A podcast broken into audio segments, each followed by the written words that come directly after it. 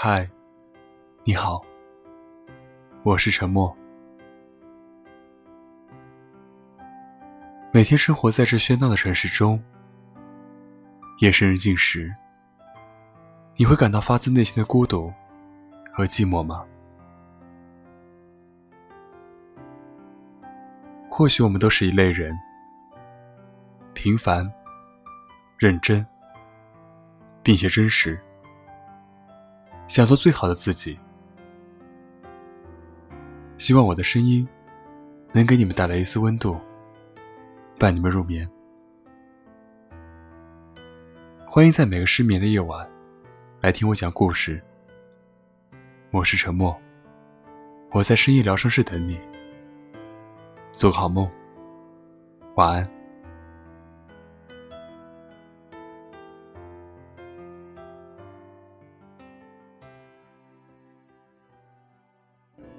一个怨言多多的女人，不管你付出了多少，别人都不会领情；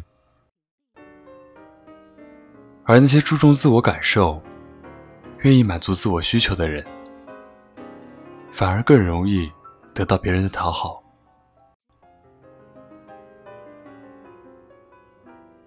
菜菜的婆婆去年来帮她带小孩，一年相处下来。菜菜觉得好累，心累。婆婆身体不是特别好，菜菜夫妻工作又挺忙的，权衡之下，就请了一个钟点工阿姨做饭、做卫生，以减轻婆婆的负担。可是婆婆嫌花钱，千方百计把阿姨给辞退了，说自己可以做得来。婆婆念叨了好几次以后，菜菜想着，老人节约了一辈子，怕花钱的心理可以理解，便同意了。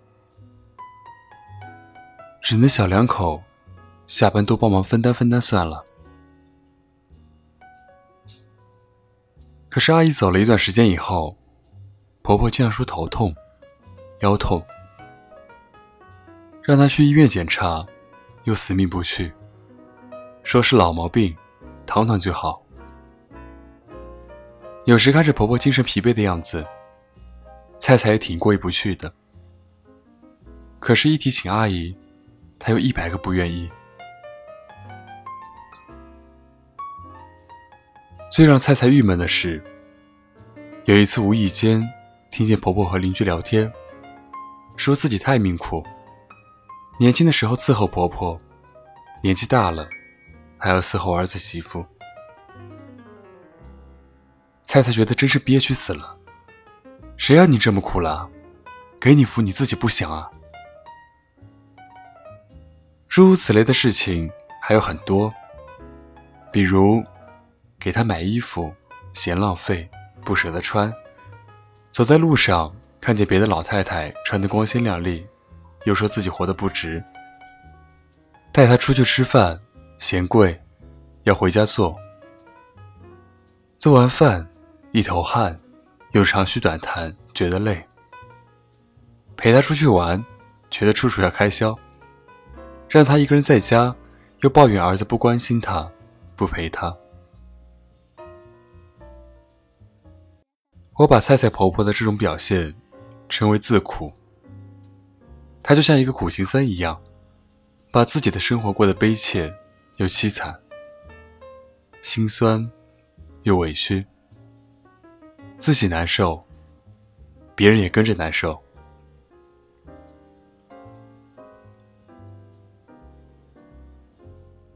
七夕的前几天，大刘就问小梅要什么礼物，小梅说什么都不要，平平淡淡就好。当天下班回家，大刘又提议。过节嘛，要不出去吃大餐？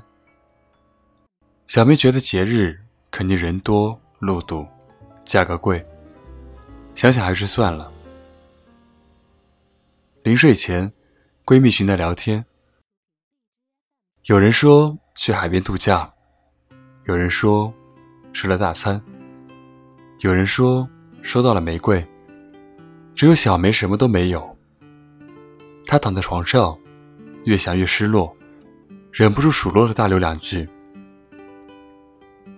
大刘很郁闷，我问了，是你说什么都不要啊？我以前给你买礼物，你不是嫌这个不好，就是嫌那个贵，我都不敢给你买东西了。其实小梅看上了一个品牌包，款式都选好了，可是价格不便宜，相当于她一个月的工资。她没和大刘说，她也知道。大刘不会反对，可是他自己舍不得买。得知这个原因，大刘叹了一口气说：“咱们家的钱都在你那，你要买什么我拦着过你吗？喜欢你就买啊。”确实是自己无理取闹，小梅有点恼羞成怒，还不是因为我们没钱，不然我会舍不得买吗？大刘一听，生气了。你的意思就是嫌我穷呗？我就穷的买不起你那个包吗？两口子大吵一架，包最后大刘给小梅买了。但是拿着那个包的时候，小梅似乎没有想象中那么开心。女人很容易在小梅身上看到自己的影子。为什么我的眼里饱含泪水？因为我活得太委屈。幸福不能等着别人给，快乐还需自己成全。你活得开心，别人也跟着开心。没有人愿意和一个满肚子苦水的人过日子。女人最怕就是委屈自己，因为你一旦受委屈。就会不知不觉中变得满腹怨言。一个怨言多多的女人，不管你付出了多少，别人都不会领情；而那些注重自我感受、愿意满足自我需求的人，反而更容易得到别人的讨好。比如我的邻居老太太，她热衷于跳广场舞，每天儿媳妇下班后。都主动自己带孩子，催婆婆去跳舞。比如我们宝妈群蛋蛋妈妈，热衷于打麻将。每到周末，她老公都主动带孩子，让她痛快打牌。比如我的同事小丽，她不会做饭，她老公包揽了一日三餐，因为他们不委屈自己。别人也愿意为他们的开心买单。最怕就是那种纠结的人，自己憋着一肚子苦水，连带别人也跟着受罪。喜欢的衣服就去买，只要不是过度消费，并不会影响生活质量。喜欢吃什么就去吃，没有什么不好意思的，应该学会多犒劳自己。喜欢旅行就出发，哪怕是周末的一次海边度假，花费不多，却可以让你得到愉悦和轻松。家里乱点没关系，累了就歇一歇，等有精力了再收拾。身体不舒服就请个假，休息好了才能更好的工作。带孩子累了。偶尔溜号放空一下，找闺蜜喝杯咖啡回来，继续满血战斗。人生苦短，要学会给自己发糖。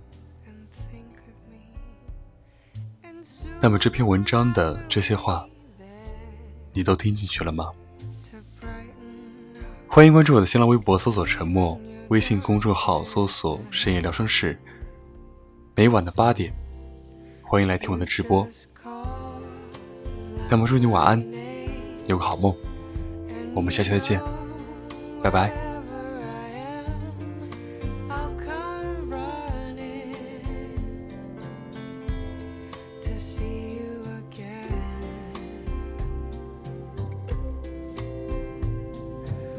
to spring summer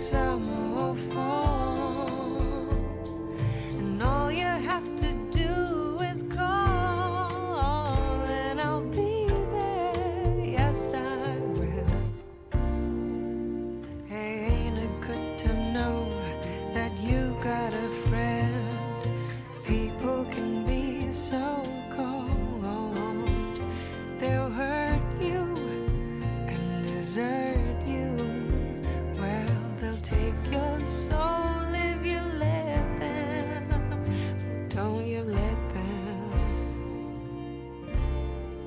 You just call up my